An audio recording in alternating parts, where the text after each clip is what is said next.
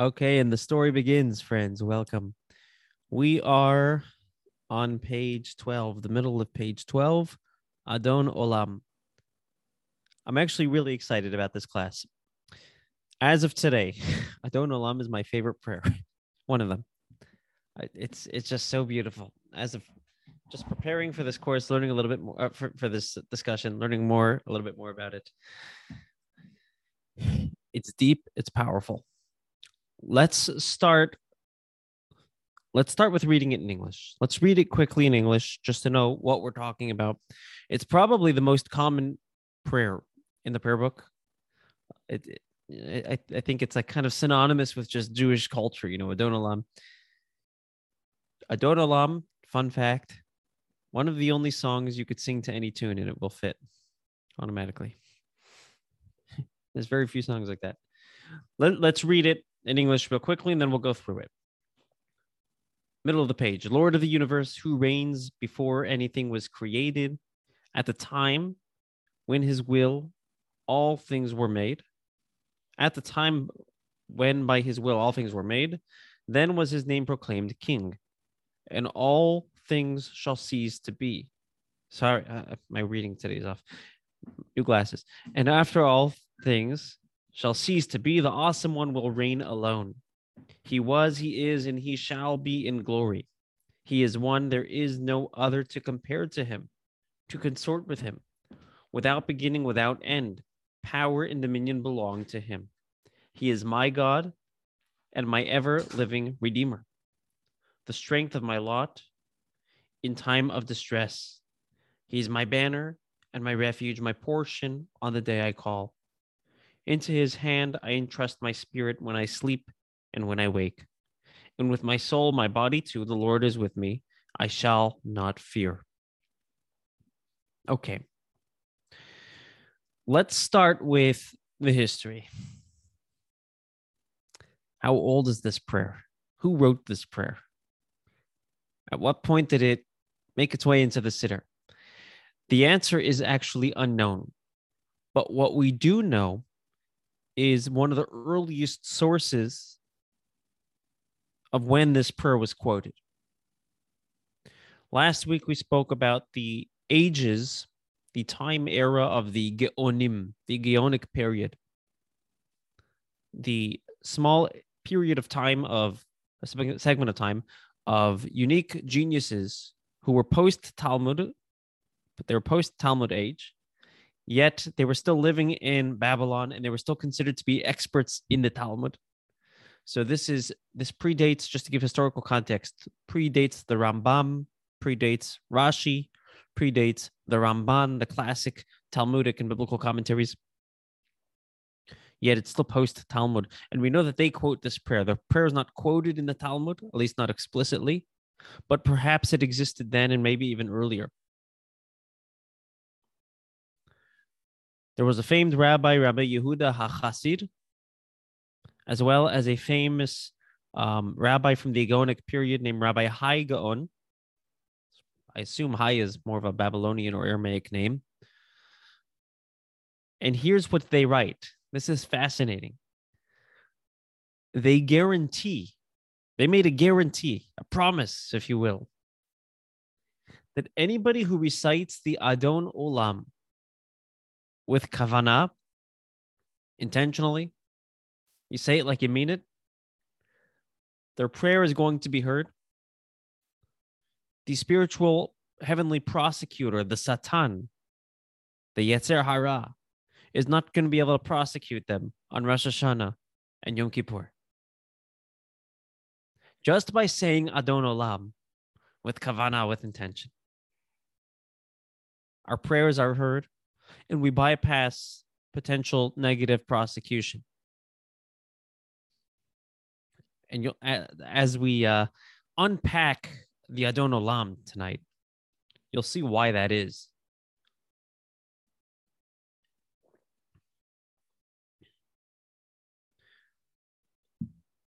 Adon Olam is a beautiful prayer, but why are we reciting it here? What's the point? What is the relevance? In other words, uh, by the way, some synagogues, there are various customs. some synagogues do recite it at the end of prayers. Um, but our tradition, and I, I, I got to believe most traditions, but I'm not 100% sure, recite it in the morning. Why? So the Talmud says something interesting. The Talmud says, again, the Talmud doesn't uh, mention Adon Olam explicitly, although the message, the value is definitely is definitely um, uniquely uh, uh, essential to Judaism, as you'll soon see. The Talmud points out that we have three daily prayers. We have the Shacharis, the morning prayer. We have the Mincha, the afternoon prayer. We have the evening, the Ma'ariv, the, the evening prayer. And these three prayers correspond to the three patriarchs, Abraham, Isaac, and Jacob. The Talmud says that Abraham actually established the very notion of praying in the morning, Shacharis. Isaac established the notion of praying in the afternoon, Mincha. Jacob established the notion of praying in the evening, Mariv. And the Talmud quotes a biblical verse indicating how Abraham prayed in the morning. That was his version of Shachris. Isaac in the afternoon, Mincha. Jacob in the evening, Mariv. The Talmud also says something else. The Talmud says that historically, nobody ever, since the beginning of creation, referred to God as their master with that specific term, which has a very unique connotation. People recognized God, but nobody ever recognized God as a master until Abraham. So Abraham, um, just, just how, how many years since creation did Abraham exist? I don't know the answer. I'm not asking rhetorically. Uh, I'm going to say about a. Does it make sense to say a thousand or fifteen hundred? If the world was five thousand seven hundred and eighty-two years old, um, let's say fifteen hundred. Let's say even two thousand. Make sense? About two thousand years. First, right? Abraham existed about two, uh, maybe fifteen hundred years. So Abraham and, and yet for those many centuries and perhaps millennia, nobody recognized God as a master up until Abraham. Abraham referred to God as Adonai, my master. Abraham represents the prayer of Shacharis, the morning prayer. So how do we start with Shacharis? We say Adon Olam, master of the universe. I know in the translation here, they write Lord of the universe. The literal, I don't know what Lord means. um, the, the literal translation of Adon, as in God's name, Adonai, Adon means master. Abraham was the first to recognize God as a master, and we do the same. Now, what's the significance of Abraham recognizing God as a master? Seems like semantics. I can call God my master. I could call him my God. what's the difference? Why are we getting caught up in the names? So the commentaries explain that you have others throughout history prior to Abraham that did recognize God. Abraham wasn't the first to discover God. Abraham was the first to perhaps discover God independently. He was the first to preach God and share the value of monotheism with others. Adam and Eve recognized God. They conversed with God in person. Noah and his family who were spared by the flood recognized God, and yet others throughout history that recognized God. Yet Abraham didn't just recognize God, he didn't just recognize that God exists. He said, God is my master in this world. He's relevant to this world. He didn't just create the world and walk away. He's not just watching us from above, he's present here. He's relevant here. He's he is the Adon Olam. He is the master of the universe. Abraham was the first to recognize this. Abraham instituted the Shacharit prayer. So we recognize this every single morning in the Shacharit prayer. Let, let me put it this way. Up until Abraham, you had various debates. Is there one God? Is there two gods, three gods, right? People had multiple gods. There was some all sorts of uh, paganism and and uh, various forms of idolatry. serving things. But what Abraham, and also interesting just to note, Maimonides goes through the development, if you will, the evolution of idolatry. Abraham, uh, Adam and Eve were created by God, right? At what point in history did people not recognize God? Abraham, Adam and Eve were created by God. Their children understood, oh, my parents were created by the palms of God. They spoke to God. At what point did, did things go haywire and did, did idolatry come into the picture? It was a slow development. It started off as people recognizing that there is a God, but he's not relevant. He's going to give power, delegate power to the sun, to the moon, to the stars, to the constellations. Let's give them attention. Till eventually they forgot about God totally and only gave attention to the stars, the moons, the sun, the constellations. And eventually that included other idols as well. And there was a whole developmental process. But essentially, it was the difference of saying, oh, there was one God. Okay, why can't there be two, three, four? Abraham asserted that there's not just one God, but that God is one. I'm going to say that again because I think this is so important. Abraham asserted that it's not just that there's one God, but that God is one. What do we say in the Shema? Shema Israel, hear, O Israel, the Lord is our God, the Lord is one. We don't just say there's one God, as opposed to two, three, or four. We say God is one. He's literally united with everything because everything is literally an expression, a part of Him. God is relevant everywhere. And we start off this meditation by saying that he's the Adon, the master, the Lord of the Olam, of the world. He's relevant in this world. He's relevant in the here. He's relevant in the now. Abraham recognized this. And at the beginning of our prayers every single morning, we meditate on this. We recognize this. Okay. Any questions, comments, thoughts? Well, I, have seen other prayers where the English translation translation says Master Universe, but it, I think it says Ribono Shel Olam. Right, synonyms. So Ribon can also mean yeah. Ribon comes from like the word Rav, hmm. which can also mean master, like a like a rabbi.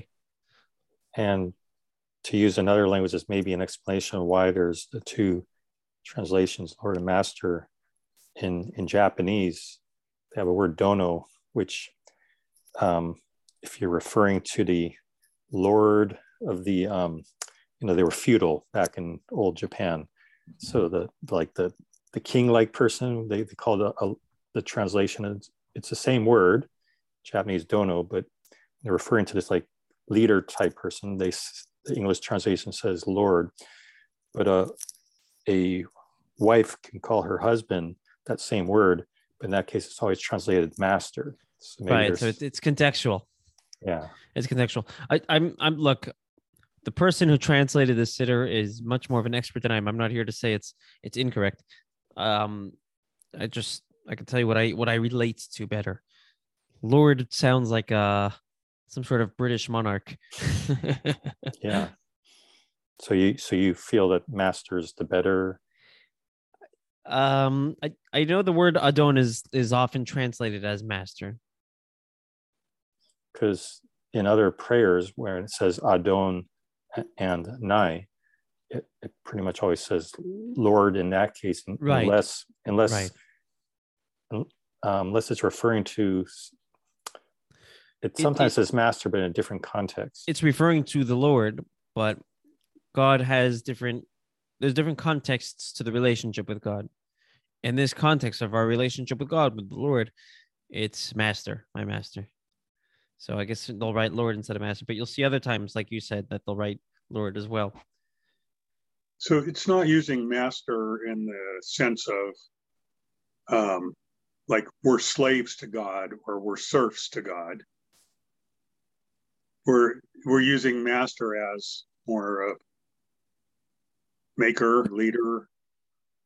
I I would say that um it's yes. In other words, it's not it's certainly not to the exclusion of that. You know, what one of the most misquoted passages in the Torah is when Moses goes to Pharaoh and says, Let my people go. And people stop the sentence right there, even though there's another half of the sentence. Let my people go free so they can serve God. because that's what freedom is. you're either serving Pharaoh or you're serving God. We're either serving ourselves, we're either serving something negative or we're serving something positive. But there's no such thing as not serving anything. We're, we're going to be a slave to something. Well, so it, it, it definitely, we are his servant. We are here to serve him. But over here, just looking in the context of the prayer, he is the true ultimate deity. And we'll we'll we'll unpack what that means in a moment. I, I feel there's the connotation also of superiority, superior to us. Mm-hmm. 100%. 100%.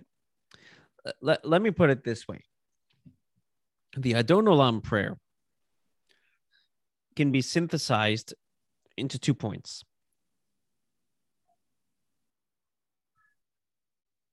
The first, let you could divide the prayer in half. The first half describes essentially who God is. If you had to pick one word to describe God, which really uh, it, it, that's not possible. How could you describe God? How could he fit a human description? How could a human label him? I'm not really labeling him. I'm labeling my perception of him. It, it, that's the best description of him. He's not describable. If I was forced to choose one word, the word I would choose is independent. What else is truly independent other than God? Everything is dependent on something. Us human beings, we love to feel independent. But we are so what? He's dependent on us doing mitzvah. So he, he, he Jay, that, that is true on some level. That his purpose for which he created the world is dependent on us, but his yeah. his existence his existence isn't isn't dependent. In other words, he's choosing to depend on us, hundred percent, which, by the way, should make us feel really good. God is choosing to depend on us. That's a big deal. But in order for him to exist, he doesn't need to depend. He's not dependent on breathing. He doesn't need food, doesn't need water, doesn't, there are no needs in the human sense. Humans, animals, plants, even inanimacy, everything has some sort of need for its existence, just to simply exist, to function. In order for God to exist, well, he predated all of this. So he doesn't need any of this. We need it. He doesn't need it. And that's exactly what we say over here. Lord of the universe, I'll read it in the English, who reigned before anything was created. In other words, before creation, before existence, he had a life. Which, by the way, the fact that he created us should make us feel really good. There must have been a really good reason because he wasn't bored. He had a life. He has an existence independent of our of our creation yet he chooses to value us. At the time when by his will all things were made, then was his name proclaimed king. After all things shall cease to be. So before creation, just God. And he decided to create the world, but there was a whole existence. You, you know, think about like your relationship with your parents, especially as a kid. Your whole conception of your parents is their relationship to you. You didn't know that they had a life before you were born, a history before you were born, a childhood, an upbringing. Um, uh, uh, they went to school, they had work, they had life, they had, they may even had a, a, a previous marriage. They, they may have even had, there's so much more that we don't know. We just know our short relationship with them especially as kids, as we mature, we're able to see past that and envision perhaps there's more than what I than what I've experienced. And it's the same with God. Before he created the world, he was God. He was still God. He's not God because he created the world. If there was no world, he would still be God. And what we're now saying is after all things shall cease to be, the awesome one will reign alone. After the world, I'm not saying necessarily that there is going to be a, an end, but theoretically, if the world were to cease to exist, he would still be God. Which makes him seem kind of aloof, irrelevant. And we'll talk about that in a moment. Because this is the case, because he's totally independent, independent of time, independent of space, independent of all human things, Therefore, he was, he is, and he shall be in glory. He is one, and there is no other to compare to him. Nothing can compare to God. You can't say God is smarter than you. It doesn't make sense. God is smarter than me, like as if you can compare us. he's without beginning, he's without end. Power and dominion belong to him.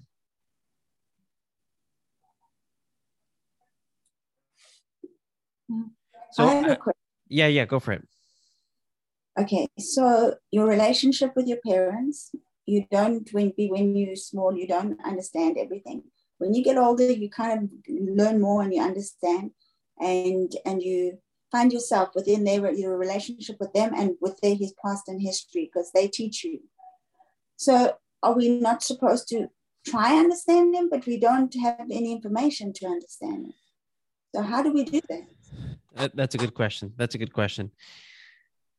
We are supposed to try to understand him.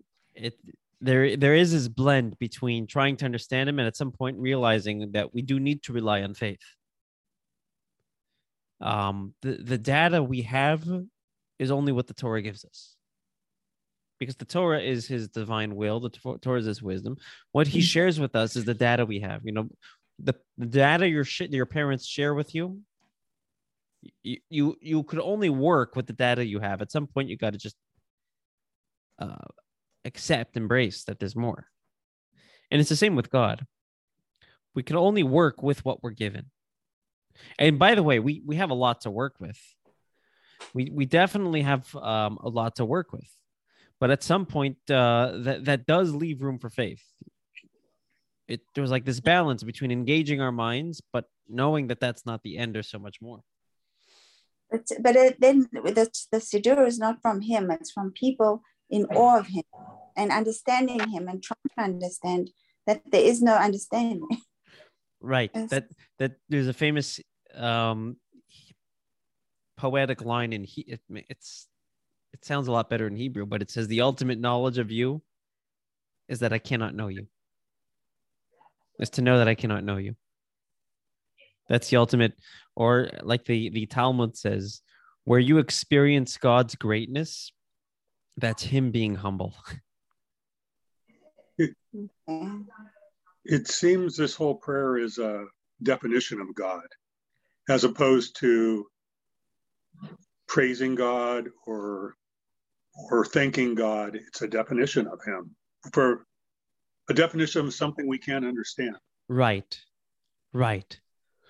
And mm-hmm. the, the the concerning part about that, if we were to stop the prayer halfway through the middle, as we just did, and then close the siddur, we would walk away thinking, "Wow, I, I can never understand this God. He's independent of my own mind. He doesn't need me. Yeah. I could not be here tomorrow and he's still going to be the same God. so what is this doesn't make me feel too good. this awesome powerful God seems very aloof, seems very what's the word? Um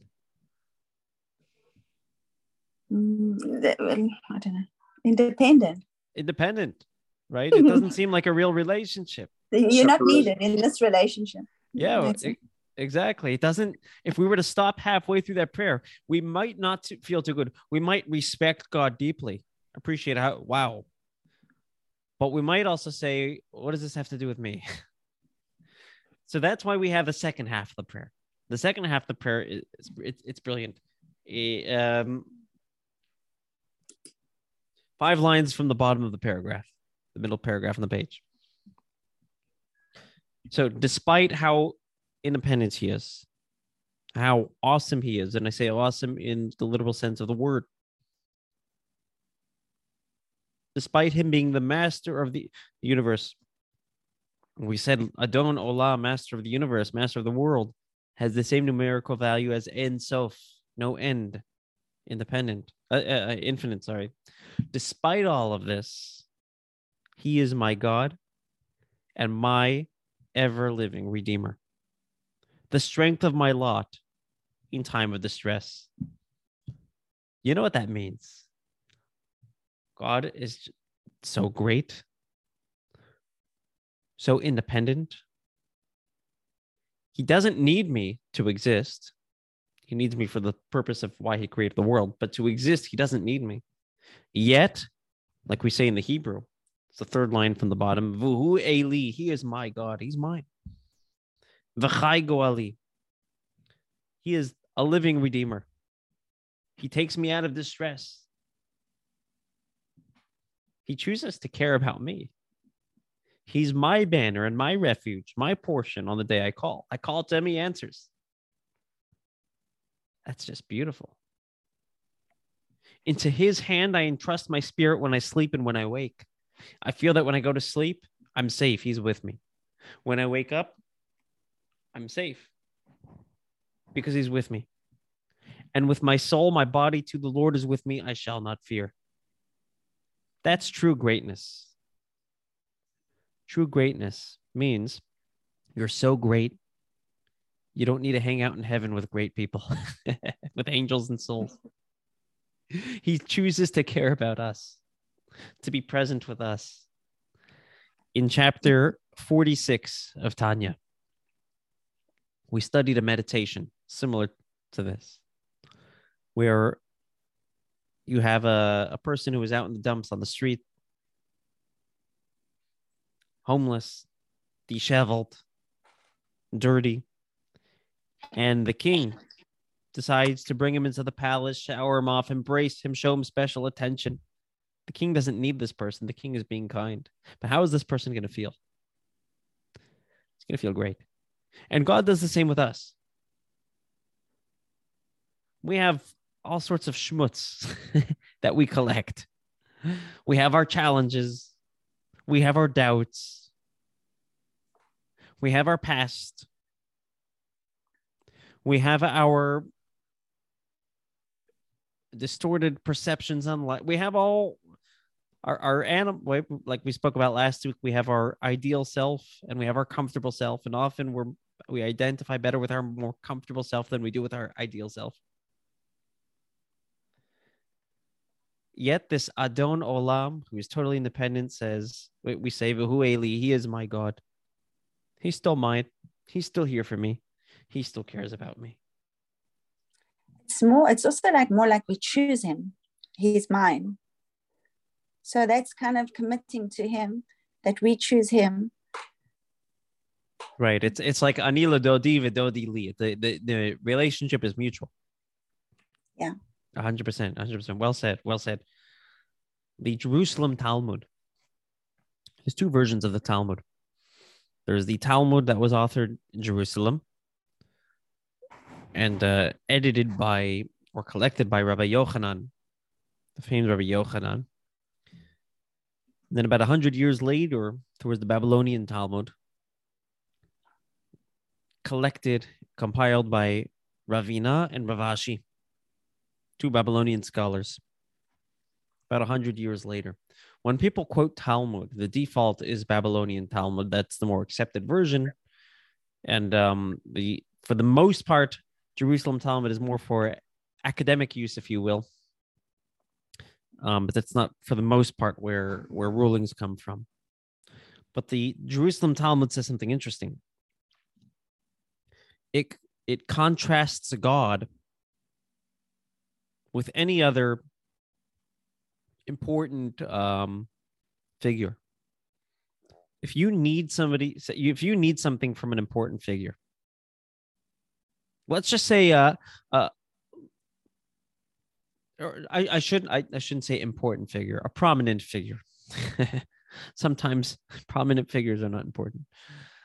Um, you need something from Mark Zuckerberg I'm throwing, I'm giving a random example, right? Our neighbor.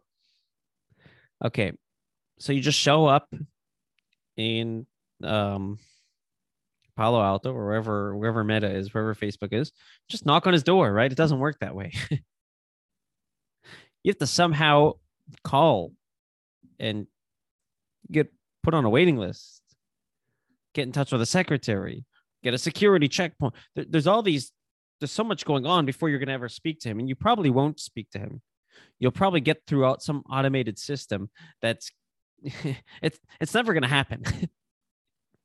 He's too important for us. Right? He has better things to do. I, I, I say that sarcastically. The Talmud says, but contrast that to God. Well, God is pretty important. God is the Adon Olam, the master of the universe, the independent master of the universe, which means even without the universe, he would still be important. He's independently important.